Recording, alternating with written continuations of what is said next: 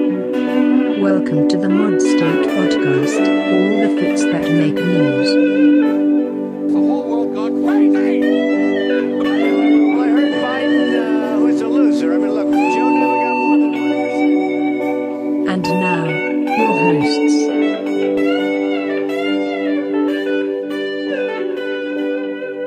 joins us I mean, she literally, she she for the the last thirty to forty five seconds, it's just been nothing but trashing me. But I guess, I guess it just builds her up. I, I don't know. Hey, look, I mean, I, I think she was a great addition. She was a great addition. She'll be back, or it'll be part of the uh, the second bonus episode that will be dropped. I'm sure that uh, most of our listeners. Oh, you okay in there? Oh boy. Um, That is the bonus content. If you want the bonus, you pay X amount of dollars to have Sarah. all right, that's fair enough. That I mean, it's just a proposal. um, I mean, if she lives through whatever she's going through now, she seems to be okay. Uh, yeah. Um, so the uh, what? Where was I? Where was I? She will be back at at some point, and uh, for those of you who have heard the bonus episode, the next bonus episode, or at least uh, at least a good chunk of content we have, has uh, Sarah in it, and it certainly makes for a different type of episode. Um, however, uh, we the bonus epi- episodes will be available for you to listen to for a, a little while at least to sort of socialize the idea of um, of of bonus content and and more things then to offer. gone. So, but uh, certainly not gone. certainly not gone quickly uh, anytime soon. So, as always, uh, thank you for tuning in wherever you are listening from on this pale blue dot. And we hope that you are staying safe and we hope that you are staying curious. And we are certainly thankful for you tuning in. Uh, for those uh, well, you know, I, I suppose the the overall the, the Biden transition into the presidency and his administration has been fairly consequential for everyone across the world, and obviously more than others, but uh, it's certainly all eyes have been on the United States over the last several weeks, and everyone was holding their collective breath to and, hope that the way it transitioned transitioned right? And and it's been fairly peaceful. And i think at least myself i i really had quite a bit of faith in the system that it would be a fairly peaceful transition of power. And everything that people were bracing for in terms of catastrophic and horrible really hasn't happened since the 6th at the Capitol. And I think that might be a testament to the sort of validity of a lot of the conspiracy theories that have fueled this hatred and hatred and rush to um, extremism. Uh, that that the way it, it the fact that it didn't pan out the way the conspiracy theories um, pledged it to be or promised has has left a bit of the movement in chaos or at least confusion. So uh, it certainly didn't pan out quite the way I think a lot of people thought it would, and and for a lot of people, it panned out exactly how they hoped it would. So, but we're not here to think about my uh, or pine on my opinions uh, this entire podcast. We do have actually have a show for you tonight, and I think we could probably segue into that. However, I will give you um, as much time as you'd like to respond to respond to anything that I just said.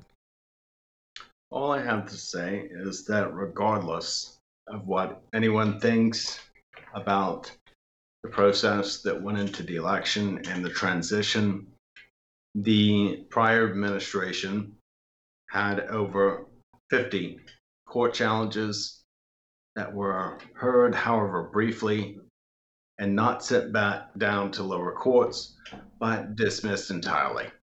And I, I guess my question to those conspiracy theorists who insist that there was some sort of massive wrongdoing is okay, so nearly five dozen courts, many of which included Republican appointed judges, none of them saw anything that merited an extended hearing or even hearing the case whatsoever.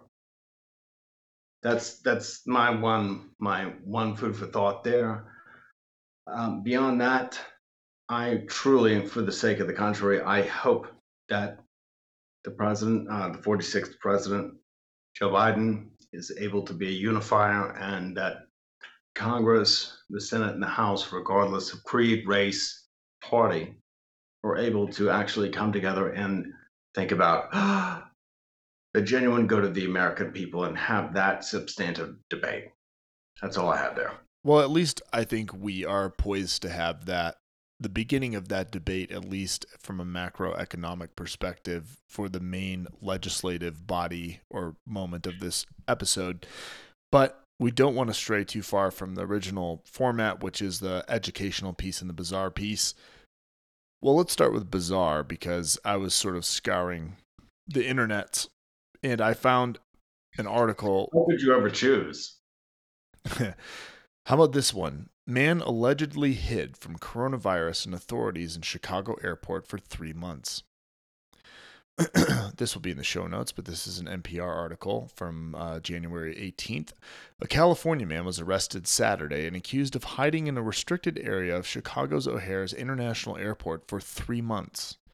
The man told police that COVID 19 had rendered him too scared to travel home to California, so he hid in the airport, surviving on food provided by strangers, the Associated Rep- uh, Press reports.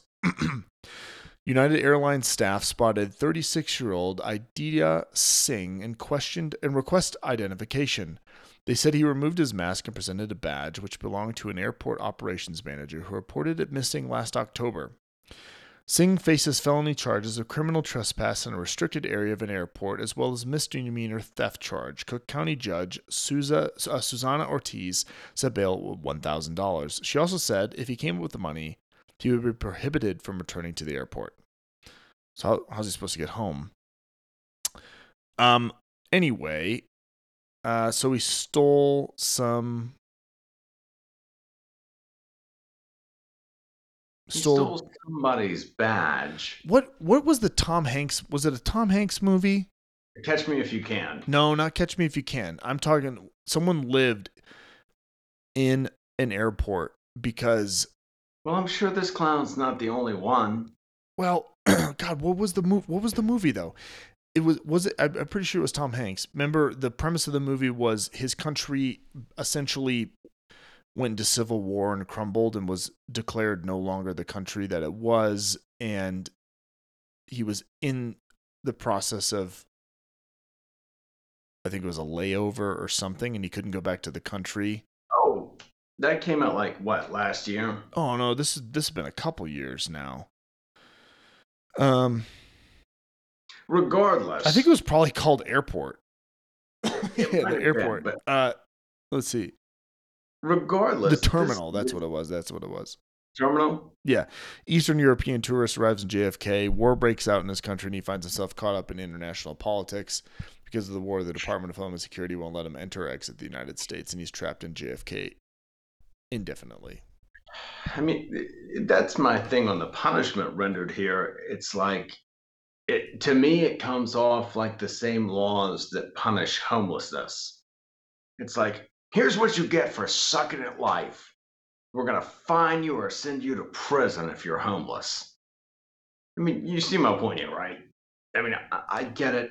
This guy Yeah, has you're some. you're not wrong, man. It's the airport's effectively, uh, if it's if it's if it's anything like the Denver airport, it's essentially been municipal bonds, and the, the public has paid for the funded the entire thing, like as if he's trespassing. He stole something to like survive the Maslow hierarchy of needs for a period of time in an airport. Let's get real. Come on. First off, where where's the just being honest security? If he's really been in there for three months, that says a lot about Chicago O'Hare's security operations, right? Because COVID, this last year hasn't been particularly busy. So, what were you guys looking for? Well, exactly. And it hasn't particularly been kind to the uh, Aventura. I mean, this guy, I gotta, I gotta hand him his props as a. I don't even know what to call it, but the fact that he was able to survive and make it for 90 plus days. It's actually it's actually like Army SERE school. Like he search, search evade. What is it? Search evade. it's pretty impressive. Yeah. Search, I evade, mean, rescue, escape. Something would- like that's here. Yeah. Now, I can understand a number of reasons why you would not want to go to home to California. Uh, but- yeah, yeah, of course. Not look, I love California. well, COVID's awful. I, I, I'll give you that. Uh, COVID's awful. The state's on fire. I mean, come on. There's a number of reasons. Forget political inclinations, but aside from that, I actually love California. Enjoyed my place. time there. I uh, was stationed there for three years. My sister lived in Santa Monica, Los Angeles for seven years. I love it. But aside from that, how did you make it for nearly 100 days? It's impressive. it is impressive. Give the man an A for effort. I don't think he should have any felony charges, quite frankly. But No. what a waste of resources. Yeah, Seriously, did he threaten anybody? Did he try and blow up a plane? I mean, there's there's the spirit of the law and there's the letter of the law. Mm-hmm. I agree. Let the man go home. Indeed. Or make him go home, whichever it is. Ugh. All right. Well, let's dive into uh, what I consider a fairly softball education piece, which I'll take for a couple minutes. And um, so uh, there's been a number, um, at least since the last time we talked about it, there's been a number, a number of uh, coronavirus vaccines that have met the market or entered the market or will soon be entering the market. I think Johnson and Johnson will be releasing theirs. AstraZeneca in Great Britain has released one. There's Moderna, Pfizer, so that puts up to four. And then China actually is, I believe, has or will be launching their uh, vaccine um, probably in the Brazilian market, which is being heavily hit and and decimated by COVID um, uh, Bolsonaro being the president there that has piggybacked off of the the uh, governing style of Donald Trump over the last four years has just like Donald Trump completely decimated a country that didn't have to be uh, in a particular situation, but that might just be my left leaning bias. Either way, the fact is, um, both Brazil and the United States have some of the highest COVID deaths and infections per capita. Um, so China actually has um, an opportunity to, and this is geopolitical, which I think is really interesting. Um, China actually, and I think NPR had done a piece on this, and was quite interesting that China it, would do well for their economy if they were able to venture into the pharmaceutical market, and having a fairly successful vaccine would uh, certainly increase the validity or uh, shine a, a positive light on the potential for a pharmaceutical industry in China. Um, so I Wait, think there's a whoa, lot. Whoa, whoa, whoa, whoa, whoa. So you telling me that the People's Republic of China is not offering to help Brazil out of the goodness of their hearts? Can you imagine? I, I can't fathom. Well, they have they have also given it to neighboring countries, and it's been a uh, it's a, a wink and a nod, basically. So, yeah, I mean, it's Would is you trust it? What's that? Would you trust it The if you were not America? the Chinese virus, the Chinese vaccine. Yeah, I know you wouldn't trust the Chinese virus, but would you trust the Chinese vaccine if you were a country other than America? Um, What would be the cost? Well, I it's not that I would distrust um well, okay, I want to I want to be very careful about what I say here. And it's not because I'm trying to to mislead anybody, but the to to not trust a vaccine is not because I think that China has created something that's super nefarious and and has biological chemical weapon um, intentions behind That's it. not where I was going with Okay, that. well, I want you. I guess I need you to clarify and like, what do I not trust you about it? trust them regarding the efficacy? A nation that deliberately, per the WHO, deliberately misled the world. Well, so that's that's a good question. I think that I think that China would have a lot to lose to be lying about the efficacy of their vaccine, because if China and let me explain because China uh, because China What's their punishment going to be? not being taken seriously and and that's China needs to be taken seriously in a lot of these BRIC and emerging market economies right so it means a lot that China gets the vaccine as right as possible because it it shows the world that they are on par with the United States in producing effective vaccines that they can be part of the solution right? They need to sell that image. So So what what they they what they can't sell is a lie. China can china needs to china can sell the the the lie of communism. They can sell that lie but it has to be surrounded by a number of successes um to show the validity of the strength of the chinese regime right so We're ignoring the South China Sea here. no, no, no. But you you understand what I mean, right? So I so what you mean. it's so I would I would actually go out on a limb and say that I wouldn't be worried about taking a Chinese vaccine. I just don't know that it will be that effective. But China has a lot to lose to lie to the international world about the effectiveness of their vaccine. It's one thing to Beyond rhetoric, what do they have to lose? what's that? Beyond rhetoric, what do they have to lose? They Who's have- going to punish them for lying? if China truly wants to so what do they have to lose? I mean, they can lie to their entire population until the cows come home. That's we all know that. But we also heavily rely on China for manufacturing, right? But we don't heavily rely on China for changes. we don't heavily rely on China for pharmaceutical development, which is a huge industry, right? But if China can prove to the international world that they indeed can produce effective vaccines and can be part of the solution, that they can be trusted with the manufacturing and mass production of pharmaceuticals as well. And that's another huge industry. And they need to they need to be able to prove that somehow, right? So if they fail at the vaccine, it's like failing in the space race. It's like failing to get the satellite up there. It's like failing to put the man on the moon, right? It's the and and and that is that's so so China getting the vaccine right is huge. That's why doing all the trials in Brazil is a big deal because it actually die. no no no no That's it's their mentality. no You know it is. no here this is why it's important You don't it's- think the Chinese are thinking that way? no they're thinking that they need to so a, much of brazil's medicine is rooted it's all rooted in western medicine research right? So it that means that all of the research that comes out of brazil all the medical research all of the medical metrics is taken seriously by the broader um, westernized m- medicine uh, co- community right?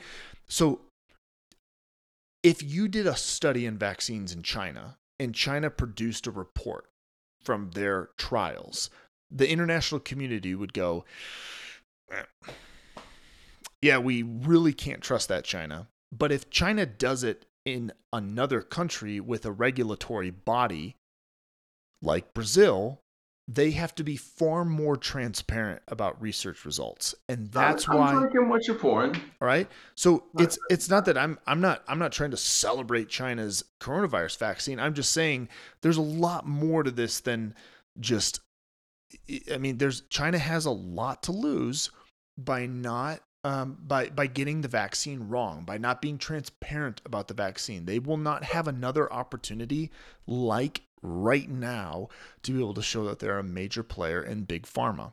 So I am I am drinking what you're pouring. But you better hope if you even remotely favor NATO, the Western Bloc, you better hope they fail. Because there's a lot at stake right now with Europe and American, European, American, and Sino relations. There, there's a lot at stake. I, I, I, I realize that. So Now, I hope the Europe has more sense than to side with an authoritarian state, an overtly authoritarian state. you hope But- that Brazil doesn't? Is that what you said? I said I would hope that Europe Oh, the Europe. I more see. sense Yeah. than to side with an overtly authoritarian state. But there's a lot at stake right now in geopolitical terms. I agree. I agree. um. All right. Well, what were we, what were we supposed to talk about for for this? uh Are you kidding me? No, I'm just kidding. Uh, where um, I I feel like the last couple of weeks we have, in full transparency, to, to you really, and more to you than anyone else. I feel like we have. I I've I think I have been far more emotional about the news and about the future of America and a lot of things that are going on, and I, I feel like I've probably been far more emotional um, on or uh, emotionally reactive um, to the things that have gone on uh, to you in private phone conversation and in recorded life as well. and I've been I've been really trying to check that. I've been trying to listen to a lot of experts. I've been trying to listen to a lot of uh, just a lot of different angles on this Why? because I want to make sure You know, that listen to angles by all means. I mean, for God's sake, how many links do I send you from left leaning publications? listen to all the angles you want. for sure, why but but but why why check your emotion about what's been going on? Because I told you I could post for your. Sh- I could send you for the show notes again. The text that I sent you on the sixth. My heart was racked with grief. Don't check your emotions. There's nothing wrong with loving that, with loving that flag and what's going on.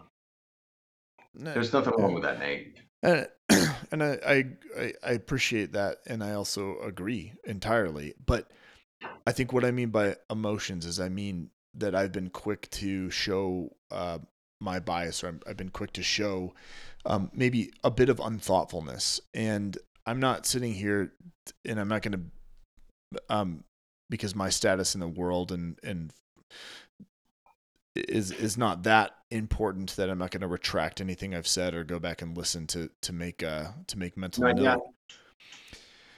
But not yet. But um, what I what I want what what the last at least personally with the last week or two has, has shown me is that I think I need to be far more um, thoughtful about uh, what I am about what I'm pushing forth or what my my opinion think think a little bit more before I speak, I suppose. And and I've been all over the map in terms of what has happened and and reflecting on what I have said at least over the last couple episodes. But I can't get away from really thinking about the future of this country and the maybe the transition that we're going through right now or the shift that we're we're going through. And I think that's where a lot of good conversation can be had surrounding where we see ourselves as a country uh, economically, It- and it be it brought up some interesting points in terms of sort of macroeconomic policy and macroeconomics. I think economics, in a way, um, can and this comes from this comes from at least having a bit of a finance background from from school and to econ can reduce populations and culture into theory and numbers in a way that I mean it can can sort of sound dehumanizing and I think that's where when we start having the conversations we do I, I sort of go to the emotional hu- human side of it and I'm not saying that's that you don't feel any of those things or you don't. It's just it's very uh you know in medicine we have a really complex case or it's a it's a uh, in the past you can think about it right? Where you prepare for the worst you train for the worst and it almost becomes second nature and you can explain a horrific event or you can explain something that for the average person would just be a very traumatic thing to see witness or be part of but you walk through it in a way that's very systematic. It's very um, very detached in a way but it doesn't mean that you don't feel strongly for that person who's laying in that hospital bed or that soldier on the battlefield or that sailor or marine on the battlefield.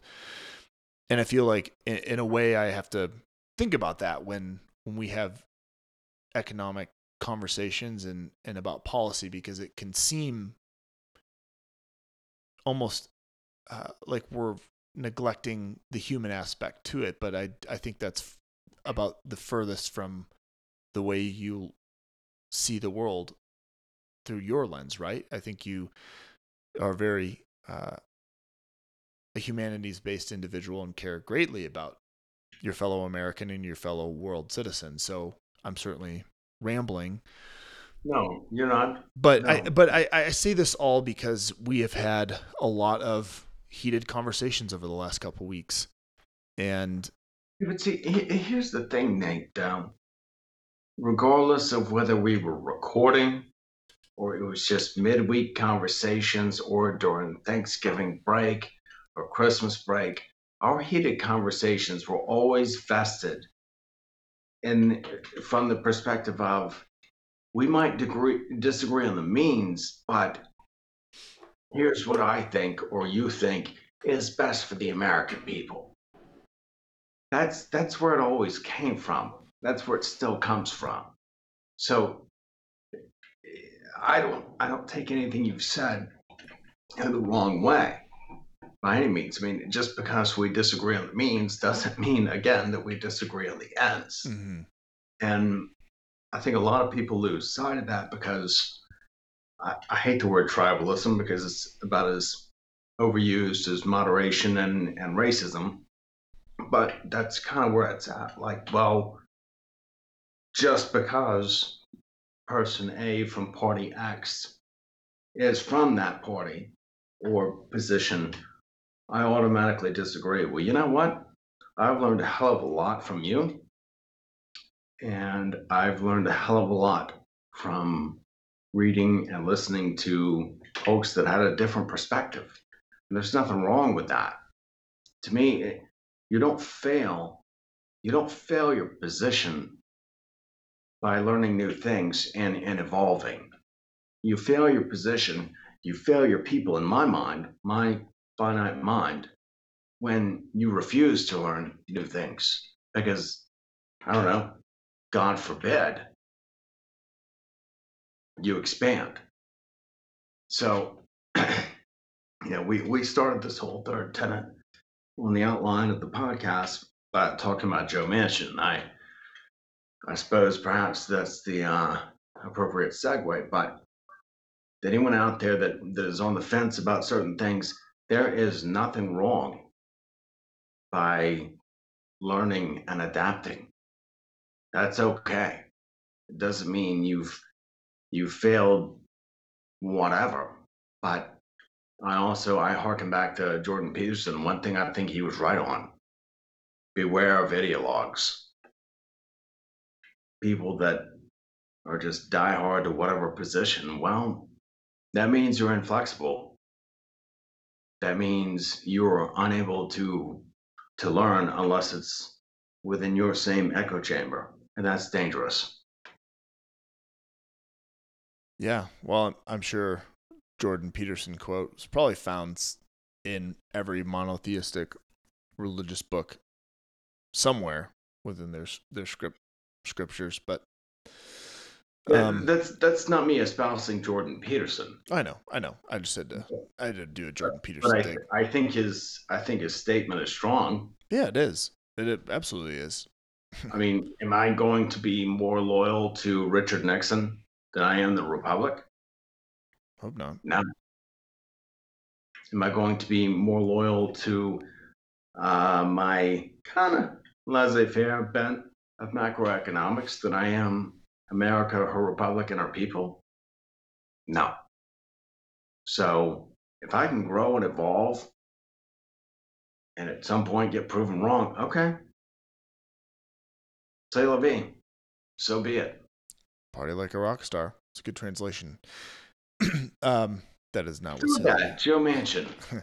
So yeah, it's it's a good it's a good question because before we went on that seven minute uh, tangent, what we originally started talking about in precast was the notion of well, it, it was you sent me an article uh, right before precast about Joe Manchin, sort of putting a monkey wrench into the idea of 2K to um, single households below seventy-five thousand dollars per year and married households less than 150 and the idea if i'm teeing it up right is okay well why are we doing this if americans are going to either pay off debt or rent or save it? That's not really stimulating the economy. Well and i'll give you a moment to correct No, or clarify or cl- no no, no I'll, I'll give you a moment to clarify that interpretation of You're not wrong. so so that that that's my interpretation of that simplistic or as 30,000 foot views you'd like it to be You're not wrong. to where I think um I think I begin by saying okay Joe you're uh Mr. Manchin you're not wrong however He's not wrong. you're also speculating that for whatever reason um you're speculating for whatever reason and i don't really know that there's a lot of precedent to your argument other than just merely theoretical that somehow infusing infusing any amount of cash to the american people will somehow not really do anything for the economy except for not my argument would be except for prevent it from imploding deeper and sending more Americans into distress than it wouldn't. I don't think that's what he was saying. I guess, but what you know, the take home is, and this is why e- economics can be kind of cold sounding, right? Because you sort of reduce, you reduce them, you reduce humanity to numbers, and and I understand that that sounds harsh. It's not an insult on the study of finance or economics because medicine can gonna do it. medicine can do it as well to a degree, but Well, medicine does it to a large degree. but um but my point is is okay so what what would be the alternative? Like god forbid people pay off debt joe. Like what so so it doesn't maybe we need to begin so my argument then is maybe I- we need I- to I- begin we need to begin to rethink what in this specific time when when when finance and econ books are rewritten in the modern era of covid in the 21st century maybe um economic stimulation actually means something different right? That economic stimulation actually just means that the economy and the average american doesn't implode or they burn out. That there's there's there's a little bit of a movement away from reducing people to to dollar signs. There's no new school of economic thought that is going to change the reality that consumption, Y, GDP equals government investment, net exports. Yeah, and I'm Yeah. not I'm not arguing that we should be doing away with the consumption economy. I think it's done us well for s- uh, so long, but right now are we worried about being a, are we worrying about it being a consumption economy or are we worrying about being any type of economy that's And I and Or I how about- see how about that. I I think it was probably poorly articulated by Senator Manchin because what he was getting at, what look, I see your point that okay, is it so bad that we send out 2K checks to every household or every taxpayer and they pay down debt, they get caught up with their landlord, et cetera, et cetera. I grasp that. I don't dispute that. hmm Wonderful point. I think what Senator Manchin was driving at that he didn't really articulate very well because he can be rather terse, shall we say, is that in terms of stimulating the macroeconomy, in terms of GDP, hmm gross domestic product, improving those numbers, all right, it does not help us Yeah, but have people using those checks if they're because one thing he said was okay so individual single individuals making 75k and dual you know married households whatever you want to call them making 150k what are they going to do with that 2k they're probably going to stick it in savings. The people lower down the totem pole are going to pay off debt that does not generate cash that gets infused into the hmm. economy. And that's what we need right now. Yeah, but John, what I would argue to your argument, your counter counter Yeah, argument yeah, to, to to your point. to, to your argument is, I don't think people that can afford it, right? They're gonna get they're that they're gonna stick it in savings. There's no evidence in American history that that's what Americans are going to do. You know what Yeah, that household's going to do? You know what that household's going to do? It is more likely that that household is going to spend money on something that is going to improve their lives because they're stuck at home than they are going to put it in savings. They are going to spend that money. That's what Americans do. And if they are able to, there's no historical precedent on record that shows that that's what Americans do in time of crisis. That's my entire point. You're, you're stating that there's no evidence to suggest. Well, the reason there's no evidence is because we haven't experienced this kind of thing since 1917, 1917, the Spanish influenza virus. Yeah, I I understand that, but even then, So that was how prior. That was provide you with that was evidence? prior to specific banking regulations. That was prior to the Great Depression. What I'm- you're saying is there's no evidence. for how can I provide you with evidence for something that did not exist before last year? yeah, but year? you can sh- you I can show you a number of recessions after 1917 where you never saw you never saw you never saw the change in GDP where the restructuring of the United States GDP like what is Manchin what what do you want you want 2% growth during the worst economic the biggest global pandemic since 1917 like what are you what are your expectations So look, I'm not Senator Manchin's lawyer, okay? But he made the point that look, this needs to be more targeted to the fact that, and look, this is one policy of President Trump that, whether you like it or not, President Biden is going to continue, and that is the the eviction. Uh, what is it? moratorium moratorium. Thank you.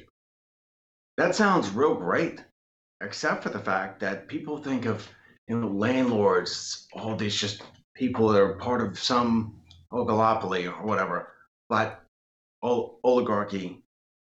You know, but the reality is over seventy percent of them are middle to middle upper class landlords. Okay, I know landowners. So it What's- sounds real great to say we're going to ban evictions. Yeah, but let's bail. Let's So let's give debts two, in the let's give checks to the exactly. That's what I'm saying. Why would No, we? Why would we be? Why would we be targeted right now? That's Why? not what you're Why? Why? If we have the ability, That's not why what you're would saying. why would we be targeted right now? We just do. We get. No. We build. We prop the economy up. That's called stimulating the economy. Right now means keeping it afloat. It Okay, means. It means. But those of us that are that, that think in economic terms are you know we're like meteorologists. People are like, yeah, maybe it'll be snowy Wednesday or maybe it'll be raining. Who knows? But the reality is, look, no, you don't just send out 2K checks to every taxpayer. No, you want to save those landlords, then you do a targeted stimulus for landlords. Okay? Because sending out 2K stimulus checks to every taxpayer and then saying we're going to continue the moratorium on evictions, that ain't the same thing. Okay, so that's what Joe Manchin was getting at. Now, I articulated his argument far better than he even remotely tried to do. But it's it's a lot more complex than just, oh, we'll just send out 2K checks. I mean, I can send you articles, if you like, from left leaning economists. Look, of, that of course it's of course it's far more complex than just sending out 2K checks. no, no. I, I mean, I can send you. But 2K Um, checks are part of to to, to even to, to even sit in the position of having absolutely no consequence if 2K checks are sent out or not. 2K checks aren't the leverage to this deal. That that's the least amount of money that should be spent right now to bail out the economy or could be spent. 2K checks, get out of here. Drop in the bucket on the entire budget of this bill being what, passed. The reserve's just supposed to ad nauseum just continue to bail out the American taxpayer. At you- some point, there's got to be a, a, an end to this, Nate. Have you done the math? Do you think more money was spent bailing out the average American or was more money spent bailing out businesses and large corporations? I Are you know. kidding me right now? No, I don't I have no idea. I, I've not done the math. How many? How? No, no, no.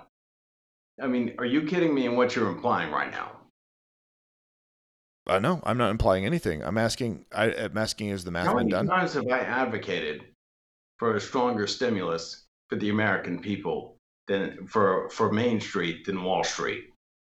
I'm That's not what I'm talking about. I I didn't I didn't I didn't I didn't throw that question out there with any context or anything. I just asked the question. Okay. Look, the reality is life is about choices. So is government. And like it or not, there is no endless money tree that the Fed can go out there and shake. At some point, interest rates can't stay at 0.25. They can't.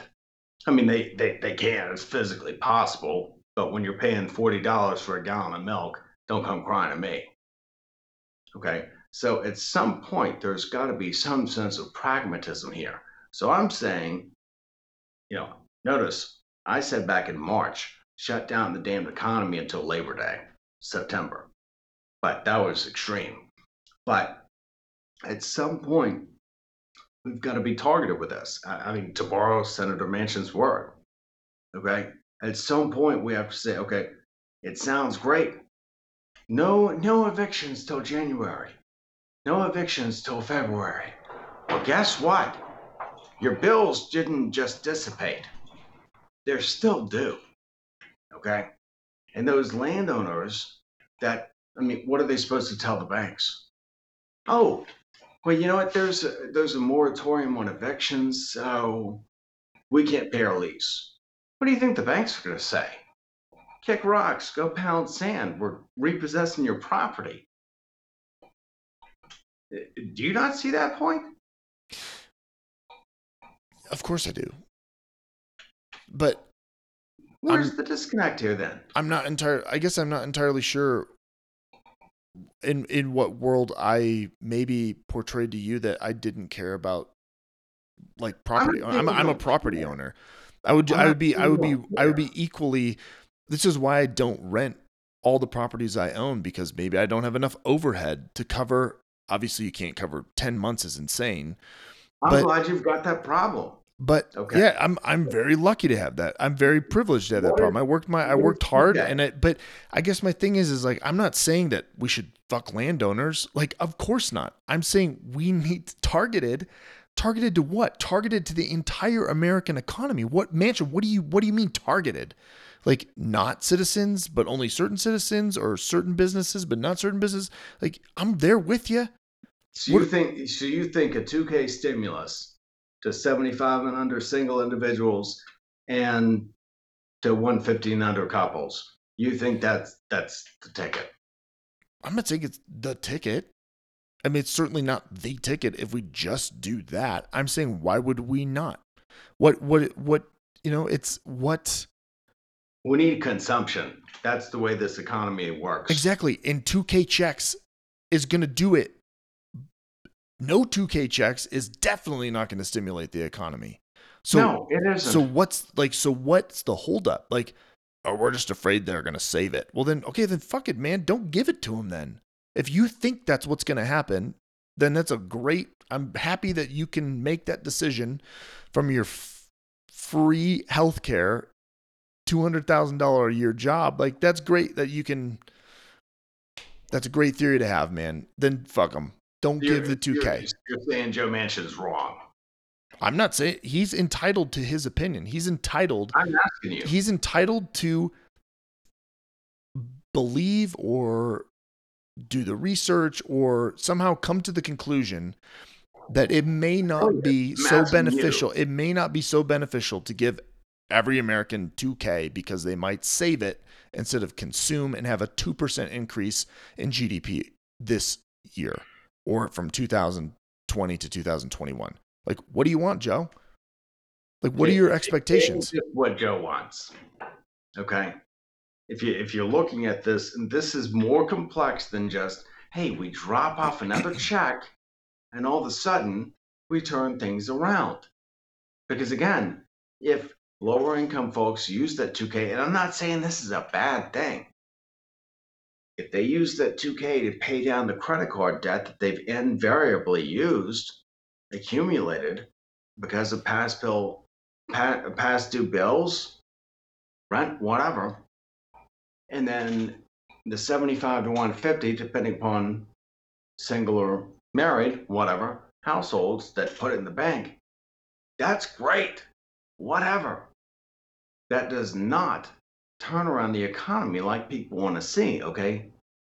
Period. So then what's So- his, so then what's his point? So we don't so we so what? Let's let's let's do the math. Like what? So 15% of the economy saves 2k and the other I, I guess is that the point like just don't give it to the couples below 150 and single 75? That's that's what you got from that. Well, I, I, that's what I'm asking. What was I supposed to get from that? Because I'm not Well, I mean, Senator Manchin did not call me personally. Okay. But I, I read beyond the clip that CNN used to make him seem like a Republican, which they were very desperate to do. Right. he's not that far off. Okay. Um, with that, There's nothing wrong with that. I'm just saying. okay. So with that, he made a point about targeting this to landowners who, God forbid, you own land, but they need relief too because this eviction moratorium, somebody's paying that note to the bank, right? He also made the point that there are businesses that we've kept shuttered, you know, with the with the uh, the shutdowns, the lockdowns in various states, that they need relief. Okay, it is not as simple as putting 2K in every household. It's it, it's not that easy. If it was that easy, I assure you, I would not be going to economics class. hmm I wouldn't be, nor would a lot of other people. It, it, it is more complex than that. Yeah. Because I mean, otherwise, we could just, you know what? It doesn't really matter. So is he, is he saying is he- is he saying it's more complex than that? Um, well, Maybe Like, he's just that like evil. I guess I mean like what's the point? Like yeah, we all know it's more complex than that because the last round took what eight months after the last one to get passed, and the first one very little relief went to small businesses. Like it's clearly complex, absolutely. Uh, I just I mean I don't know like what was if he framed it different? He was like, look, man, it's way more complex than just giving checks to landowners who rent. Like, yeah, we know. But we're not saying that you shouldn't give relief to landowners who are renting from people that have an eviction moratorium. So, like, what's your point, Joe? We're not, no one's saying that. Was it, what is your point by saying, like, okay, because you didn't need to say any of that. Hey, we should give eviction moratorium to, uh, to renters. So, Well, he also Yeah, made like- the point that it, rather than direct stimulus, which means checks, that we should expand federal coverage for unemployment benefits. But that's not in the president's proposal. That's his point. okay. So, I mean, God forbid, a Democrat not be in lockstep with the president. I guess that makes him a Republican. I'm I'm- not saying he has to be in lockstep or anything. I'm just uh, that I'm not coming from an ideological perspective here. I'm coming from an argument's sake perspective. You Like could have fooled me. I'm not. I'm just as registered independent as you are, buddy. I'm just saying. I like. What's your point, Joe? Like you're right. It is far more complex than all that stuff. We're just saying, figure out a way because you're the one that's been elected to office. Figure out a way that we can benefit the most Americans. And if that means we need to spend some money, then spend some money. Because Some money. How much are we supposed to spend, Nate? We're supposed to spend enough to make sure this economy doesn't implode. So, I mean, damn the grandchildren you and I are never going to have. There's So, no end to the to the fiscal morass. yeah. There's So there's no there's nothing for our grandchildren if we let this economy implode or if we you know that's the problem every go round nate is you know i got this i got this letter from the va last week yes this is anecdotal but maybe me and haynes are both lying but i got this this letter from the va last week informing me about an appointment that i'd had 11 days prior and i looked at i looked at ian i said how many how many taxpayer dollars did that cost? And I said, oh, wait, I get it. Even with all the, what, 25, 30 million veterans in the country, that only costs 15 million. That's the problem. Well, it's only 15 million. You know how many times we say that? That's the problem. And some folks are probably going, what does that have to do with the price of yo yo's in China? But just like my rants about the Smith Mundt Act, the repeal of the Propaganda Act, I will beat that drum until I'm feeding maggots. Okay? Because we won't forever be the world's reserve currency, and we won't forever find U.S. treasuries be the investment of last resort. The Romans didn't see their end coming either. And I don't think there's an end to America or her republic. But our dominance on this scale will not last forever. So, this presumption, this arrogance that we can just shake the money tree and the Fed can keep, because guess what, folks? At some point, the interest rate will not be 0.25. And when the Fed has to raise it, our central bank, the Federal Reserve Bank, has to raise those rates. Guess who else is paying a higher rate? The American taxpayer. And it's all fun and games until I'm going to say within the next five years, at most, that a trillion dollars of our outlays, our federal expenditures, will be on the interest on the national debt, not principal. Meaning we won't be paying down the debt.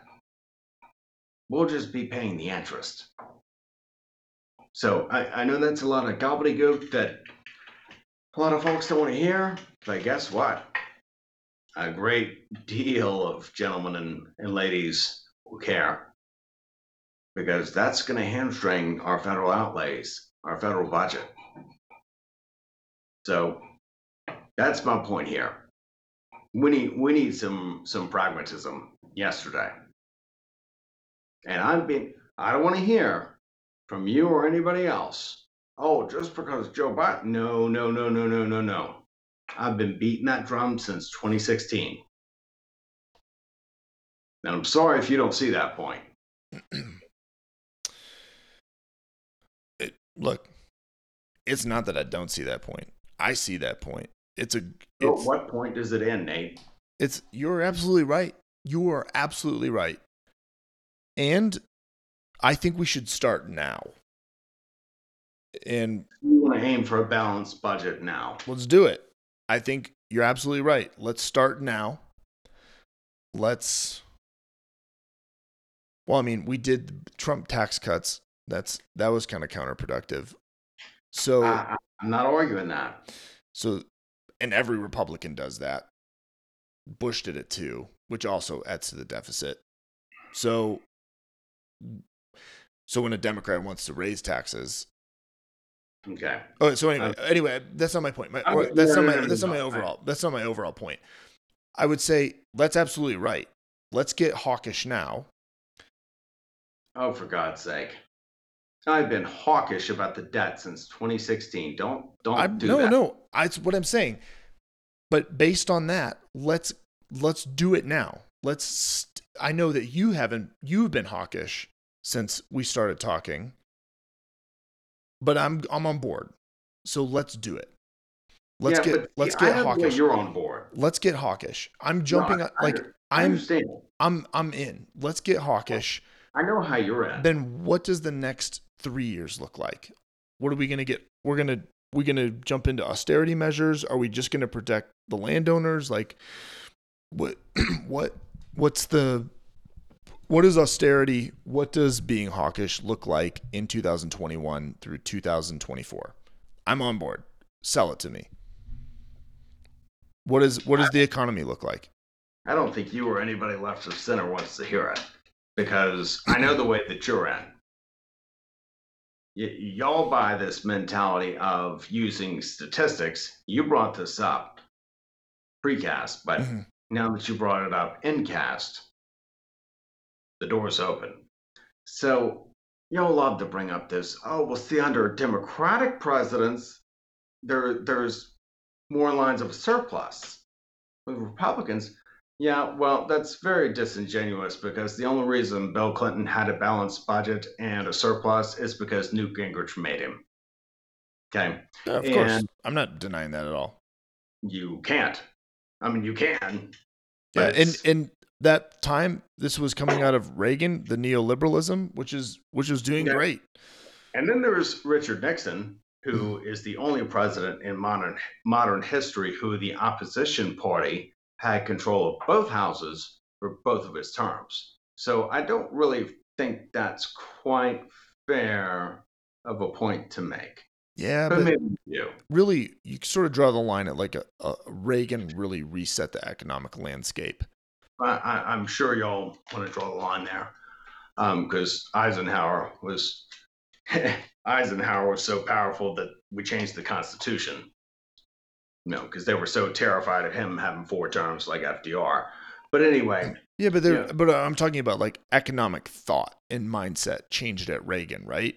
So, so he ushered in what is at least modern neoliberalism, right? So you are so obsessed with Reagan. What is your deal? it's not that I'm obsessed. He is just a turning point in really what was the end of FDR's New Deal. And- that's not the point that you made. The point that you made, and, and we can post screenshots if you're honest enough of our text precasts. You made a point about Democratic presidents and deficits. Mhm. Well, that's not really a, that's a very disingenuous, that's a very duplicitous point to make, considering Clinton had balanced budgets and surpluses because Gingrich made him. What I'm confused. What am I? I'm confused. What am I um, disingenuous about? I'm just I'm looking So at. you, For, you forgot suddenly the text you sent me, the graph you sent me about. oh Look, yeah, yeah. What's disingenuous about it though? I'm like you don't The- see the- the, disingenuity, no. the, the, duplicitousness. oh, of you- that. because because Clinton and then but it was Newt Gingrich that created it. No, I I. That's fine. Fine. We give Newt Gingrich credit. That's fine. We can give Newt Gingrich, Gingrich credit. I'm fine with that. I'm what I'm pointing out with Reagan is he what he ushered in a new type of really economic mindset in America, and that's called neoliberalism. And you go in these patterns. You go the FDR New Deal, then you get to Reagan, and we might just be America could easily be entering into um, that era of, of of repeating history and sort of that New Deal uh, economic mindset. And it might be that it has to. You know, I like we can you we can give Newt Gingrich credit for the God's surplus sake, with with think Clinton. this was about Newt Gingrich, I'm sorry. That was that was not about Newt Gingrich. Well, Okay. then I'm I guess I'm not I tell you what, we can post the post. Please do actually, because you sent it to me. Post the graph that you sent me. Mm-hmm. Okay, in the show notes. Yeah, Because from PBS. The whole point of the graph that you, not me, you sent me was about how great the budget, you know, the, the deficit was low and there were surpluses under Democratic presidents. And then when Republicans take charge, everything just goes to hell. Okay. Didn't yeah, say, certainly didn't imply that things go to hell. Okay. But the point is, again, Nixon, one of those Republican presidents in your graph, the opposition party, the Democrats, had control of both houses of Congress for both of his terms. And then under William Jefferson Clinton, a sugar cookie, that one, uh, I'm not touting Newt Gingrich here. My point is, I don't think for a, a expletive deleted second, his aim was balanced budgets and surpluses. The contract with America Republicans made him. Mhm. He had no choice. So that's a very disingenuous thing to tout, is my point. Sure. And again, my argument isn't here to to have a dick having having having a dick measuring contest. I'm just, I am just saying that it's the whole idea of the budget from I, I love, from, I love from- that it's a, a dick measuring contest now. A, tur- a point turns south on you, and it becomes a dick measuring contest. well, I mean, well, I, we- we can talk about Republicans, we can talk about Democrats. I'm just a, I think the majority of them are frauds just that's cool. I of both parties. and yeah, I'm like I'm over it. The point that I, I I think we need to drive at is a sort of holistic economic turnaround. We need to have a measured reopening of businesses. mhm. We need to have a far greater distribution of the vaccine. Mhm. We need to have a measured stimuli, but targeted. tar- All right, I, I did. It's your word. It's not my word. I, I won't be quiet. No, keep going. I'm just. I just wanted to make sure that I understood you correctly, and I did. Targeted. Precisely aimed stimulus. Okay. I, I think we need to relieve, yeah. we need to relieve pressure on landowners. Um, good. I, I know that That's that's right. that that great greater whitedom, you know, but there's there's got to be more in, in terms of stimulus than just keeping interest rates uh, at 0.25 and uh, quantitative easing and 2000 i mean what maybe the next check can be uh, 10000 who knows Hey, I got. I got a question for you. So that like hundred and fifty thousand dollar like income range that's in that above. is- no, well, in in that above. is Joe Biden's Yeah. limit No, no, no. I know. And above. And above. They're probably the people that own homes the most, right? i i guess Yeah.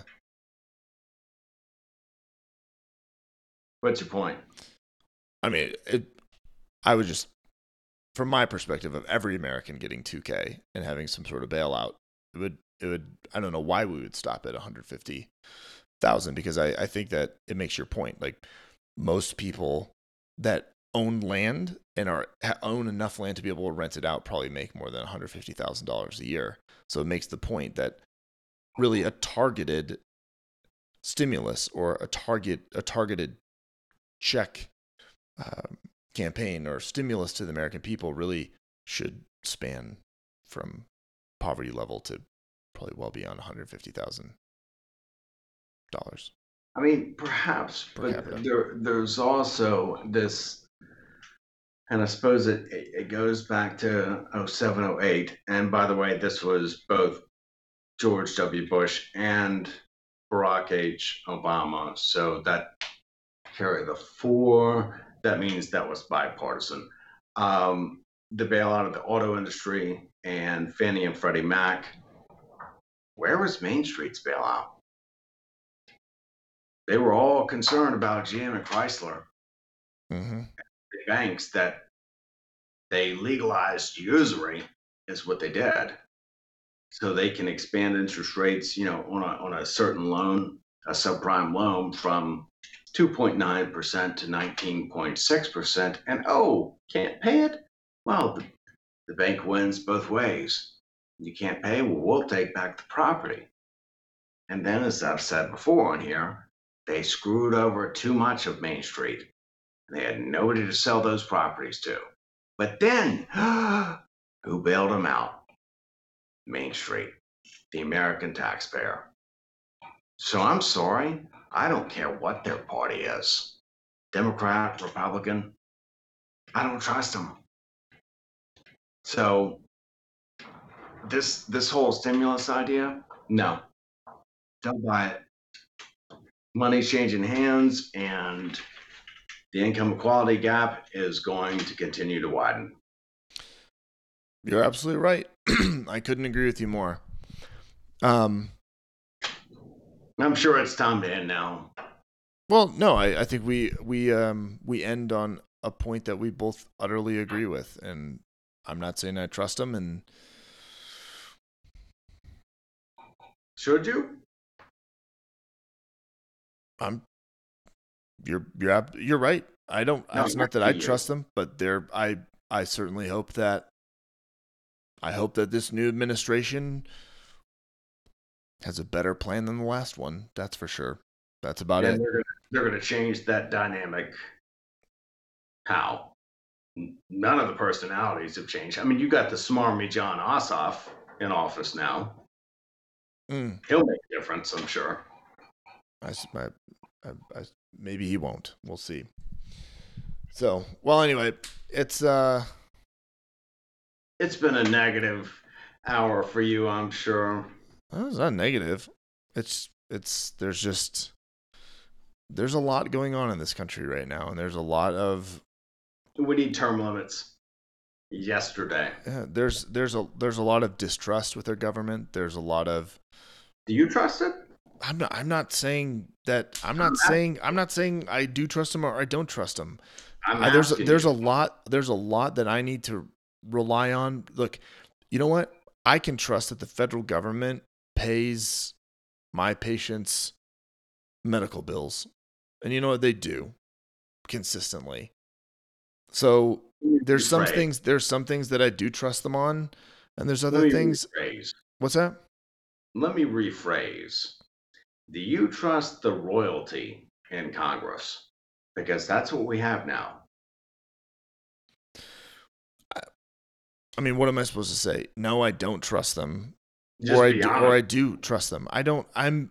I hope that they do the right thing. It's not, but it, it's not informing my. I vote for what I think is the person with the best intentions for the American people. That's the best I can do, and do this podcast to talk about opinion. But it's not black and white for me. It's not sitting here. I just distrust them all. Like I.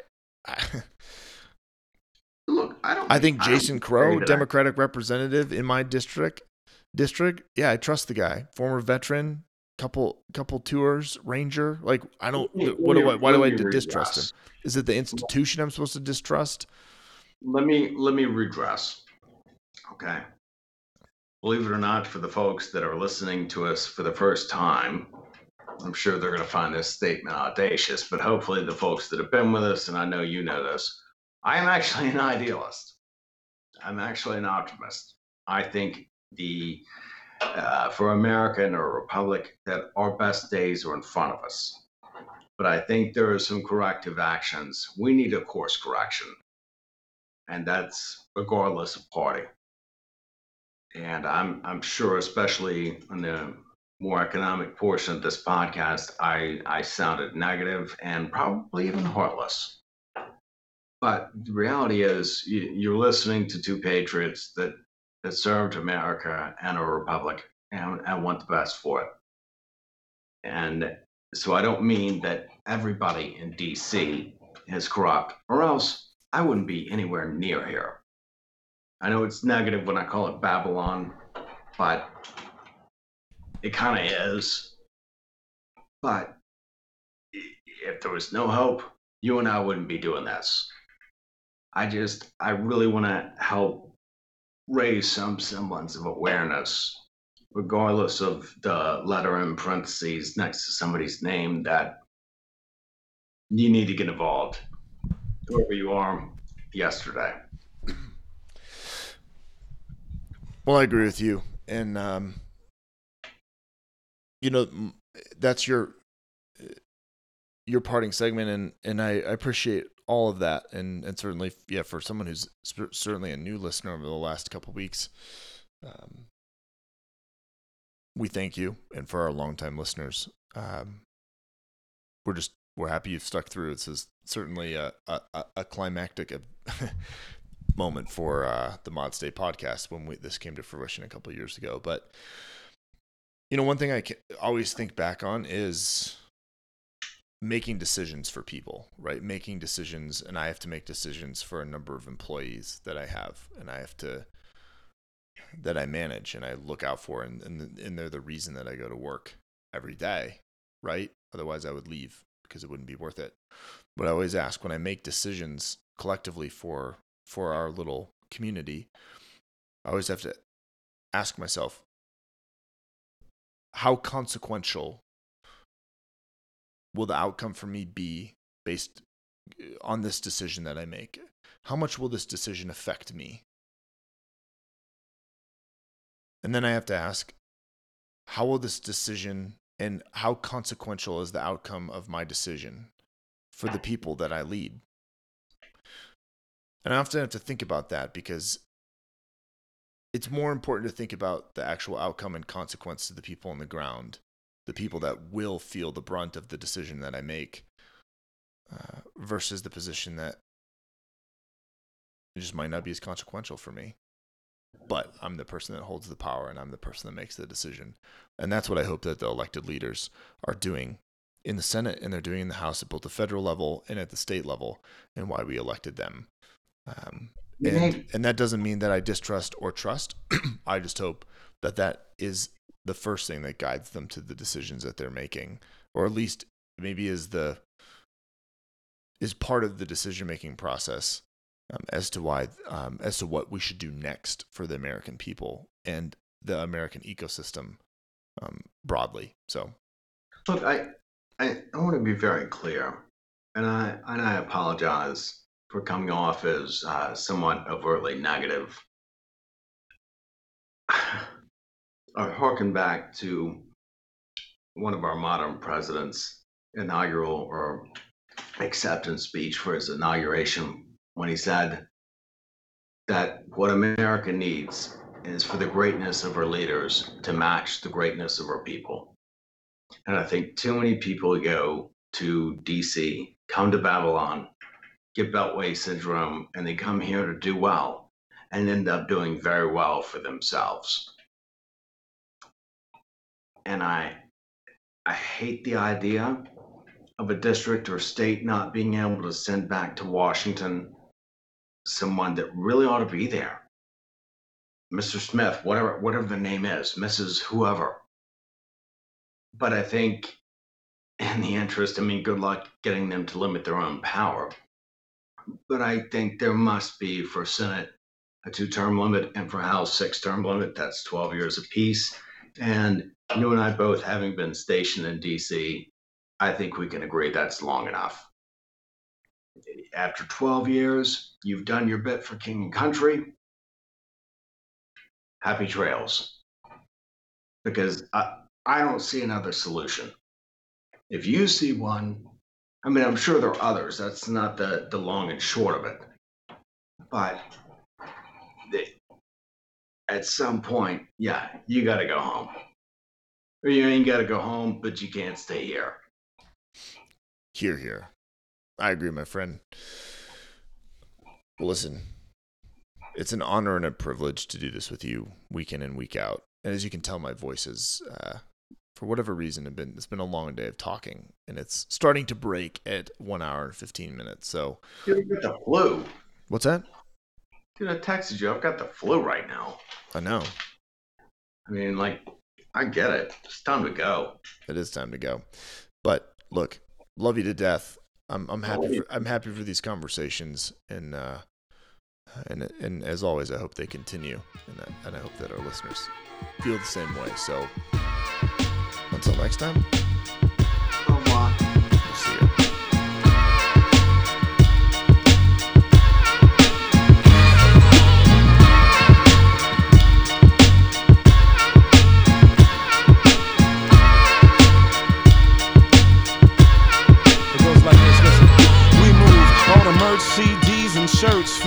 This is a game, but for me, this is work. I punch in high when I step on the stage and get paid when my record is played. Word to Printmatic. I'm a poetry chick magnet with Goldie the pimp habits. I roll with the limb that is. Drove in Omaha, be flowing for hick ass kids. Know that I was owning it the moment I hit that shit. Chris references and no one will get that shit. I either make the best of it